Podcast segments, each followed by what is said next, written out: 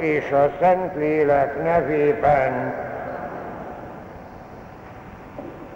ajánljuk föl ezt a szent olvasót ma a Nemzeti Gyásznapon a 19. századi magyari vér, magyar vértanúkért és a 20. századnak magyar vértanúiért. Mi atyánk, aki a mennyekben vagy, szenteltessék meg a te neved, jöjjön el a te országod, legyen meg a te akaratod, amint a mennyben, úgy a földön is.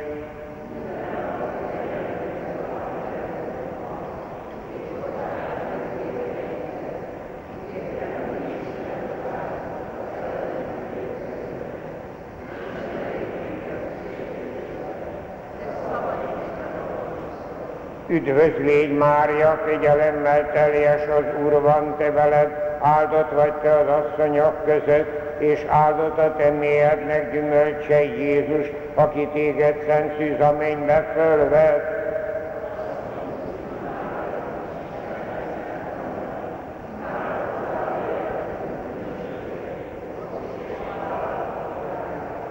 Üdvözlégy Mária, kegyelemmel teljes az Úr van, te veled áldott vagy te az asszonyok között, és áldott a te mélyednek gyümölcse Jézus, aki téged szent szűz a mennybe fölvett.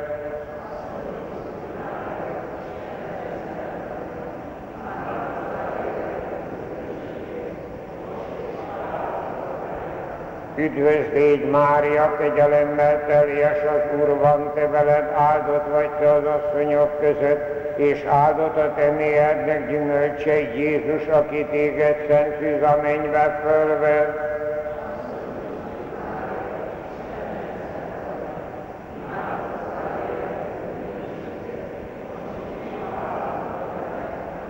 Üdvözlégy Mária, figyelemmel teljes az Úr van, te veled áldott vagy te az asszonyok között, és áldott a te mélyednek gyümölcse Jézus, aki téged szent a mennybe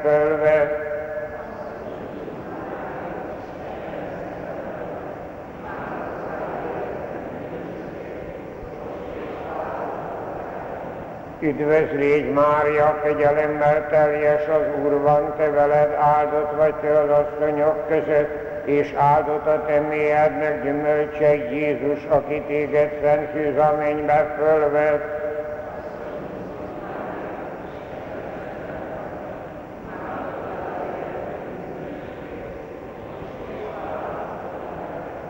Üdvözlégy Mária, kegyelemmel teljes az Úr van, te veled áldott vagy te az asszonyok között, és áldott a te mélyednek gyümölcse Jézus, aki téged szent szűz a mennybe fölvett.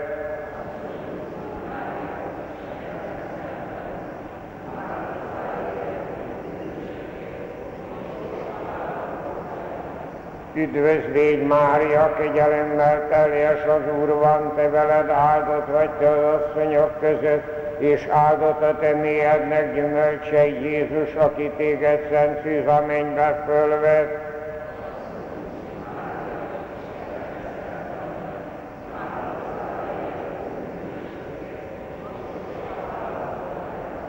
Üdvözlégy Mária, kegyelemmel teljes az Úr van, te veled áldott vagy te az asszonyok között, és áldott a te mélyednek gyümölcse Jézus, aki téged szent mennybe fölvett.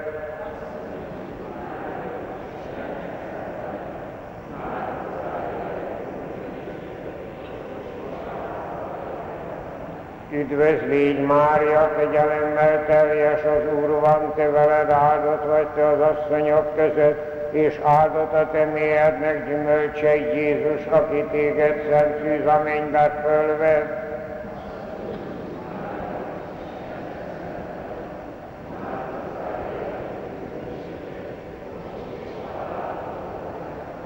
Üdvözlégy Mária, kegyelemmel teljes az Úr van te veled, áldott vagy te az asszonyok között, és áldott a te mélyednek gyümölcse Jézus, aki téged szent szűz a mennybe fölvett.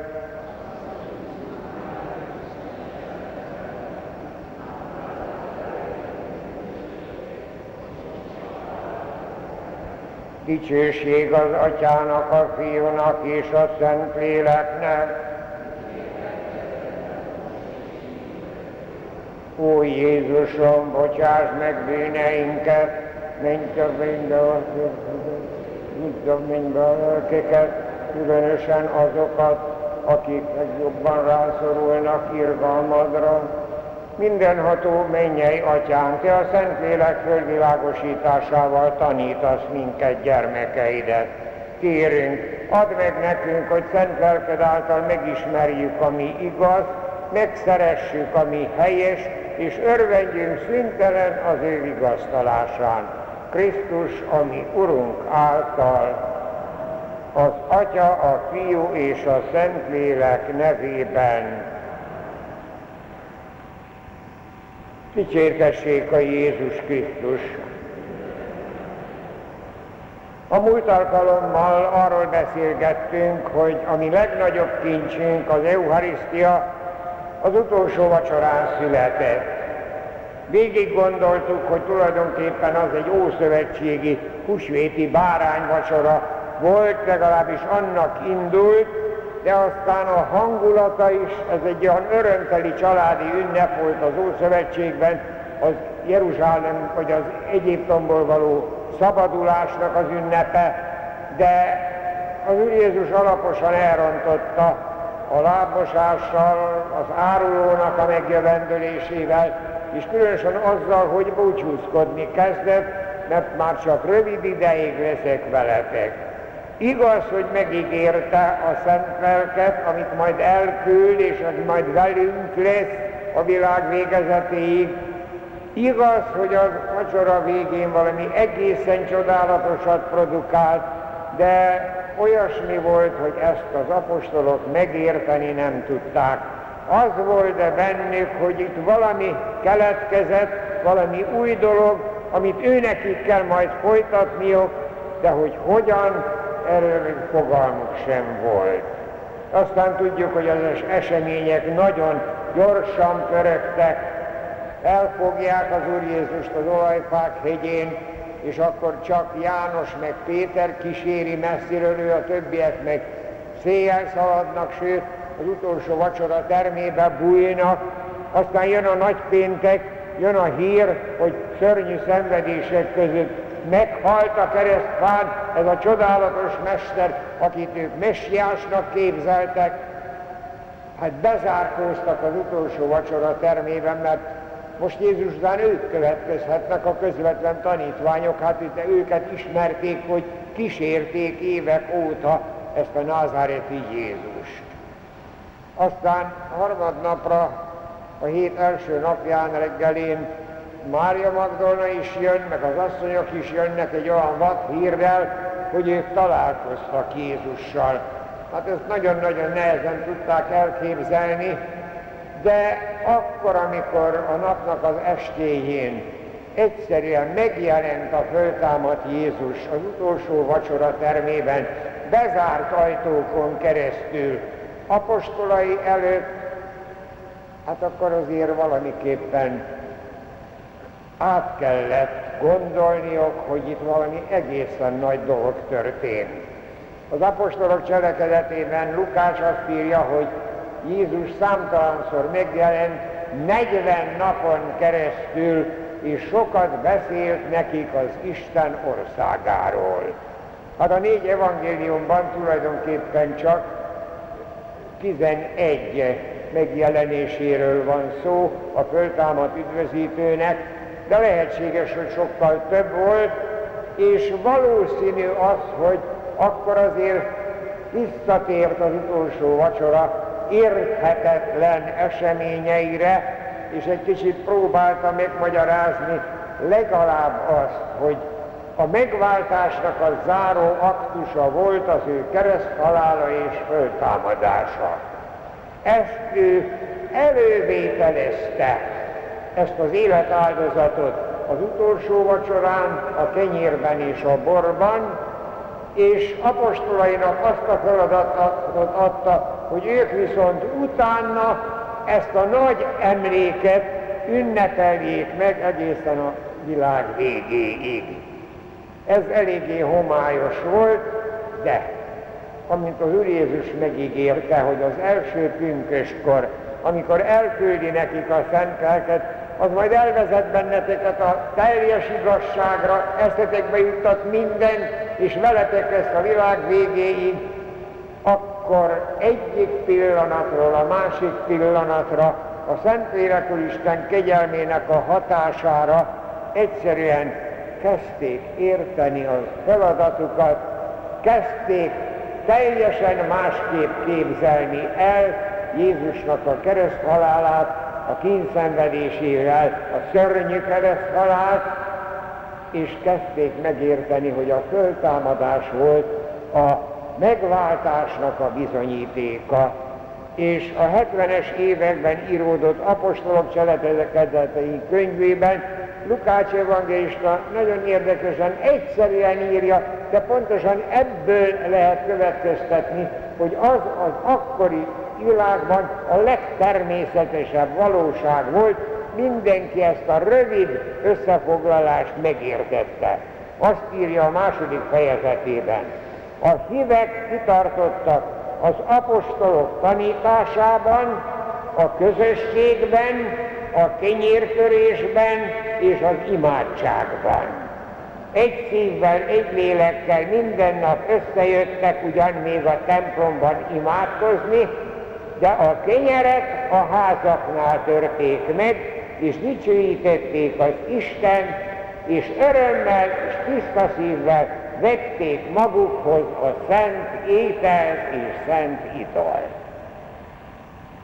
Nagyon egyszerűen írja, ez mondjuk az egyik legelső írásos dokumentum, hogy akkor ténylegesen az első pünköst után az apostolok még az is benne van, hogy még egyelőre imádkozni elmentek a Jeruzsálemi templomba, de kis közösségekbe, hiszen aznap az első pünköskor egy sereget megkereszteltek, és a megkereszteltek számára pici kis közösségek voltak, a házakban, vagy a házaknak a kertjében, ha kicsit többen voltak, az apostolok, az a 11 apostol, aki ott volt, és az Úr Jézus felhatalmazásával megünnepelte az utolsó vacsorának az emlékét, és már akkor valahogyan benne van még ebben a Szent Lukácsi szövegben is, hogy először a Jézus tanítása, aztán jött az esemény, a kenyér és a bornak az átváltozása, és aztán táplálkoztak az örök életnek ezzel a kenyerével és italával. Szóval valamiképpen a házaknál ünnepelték ezt, akkor kenyértörésnek nevezték el, görögül is mondhatnám, de nem érdekes az most így hirtelen mint eszembe. Szóval ennek a kenyértörésnek a szertartása természetesen idők folyamán alakult ki. Érdekes volt, hogy azért a zsidó szertartások is hatottak rá mindenképpen, és a, ő emlékei, hogy hogyan csinálta az Úr Jézus az utolsó vacsorán. Alakult, de az első nyomokat a Szentmisének, az Eucharisztiának az első nyomait, amint megtaláljuk, ott is az utolsó vacsora örök érvényben maradt, úgy, ahogyan az apostolok azt megélték, és ezt lehet hasonlítani a maghoz. Amikor föltámadása után biztos, hogy magyarázott valamit az Úr Jézus, hogy hogyan ünnepeljék az utolsó vacsorát, az akkor lehet hasonlítani, hogy magnak a csirázásához, akkor már úgy alakult bennük valami, és a beléjük áradt pünkösti Szentlélek kegyelmével virágba szökkent és gyümölcsöt hozott ez a mag. Vagy hogy egy másik hasonlatot használjunk, egy irodalmi dráma vagy egy film alkotásához mi kell? Egy alapötlet, egy forgatókönyv és egy rendezés. Az alapötlet, itt az Eucharisztának az alapötlete az utolsó vacsora csodája volt. Ennek a forgatókönyvét aztán Jézus nem adta meg közvetlenül, nem, nem részletezte, hogy hogyan csinálják, azt mondta, hogy majd a Szent Lelke, a Szent Lélek ezt majd sugalja nektek. Tehát tulajdonképpen a forgatókönyvet a Szent Lélek fogja alakítani a világ végéig. De még a rendezésnek is van nagy feladata, tehát azért a Szentmisében is másképp történik egy székesegyházban, egy falusi templomban, vagy egy sátorban, meg még az egyes személyek, fölszentelt személyeknek a viselkedésén is van bizonyos változás. De a Szentlélek mindenképpen a lényegen, az Úr Jézus adta lényegen nem változtatott semmit se, csak legyünk egészen őszinték. Miért nem szövegezte meg az Úr Jézus pontosan az Eucharisztia ünneplését? Azért nem, mert hogyha azt megszövegezte volna, az most már műemrét lenne. És az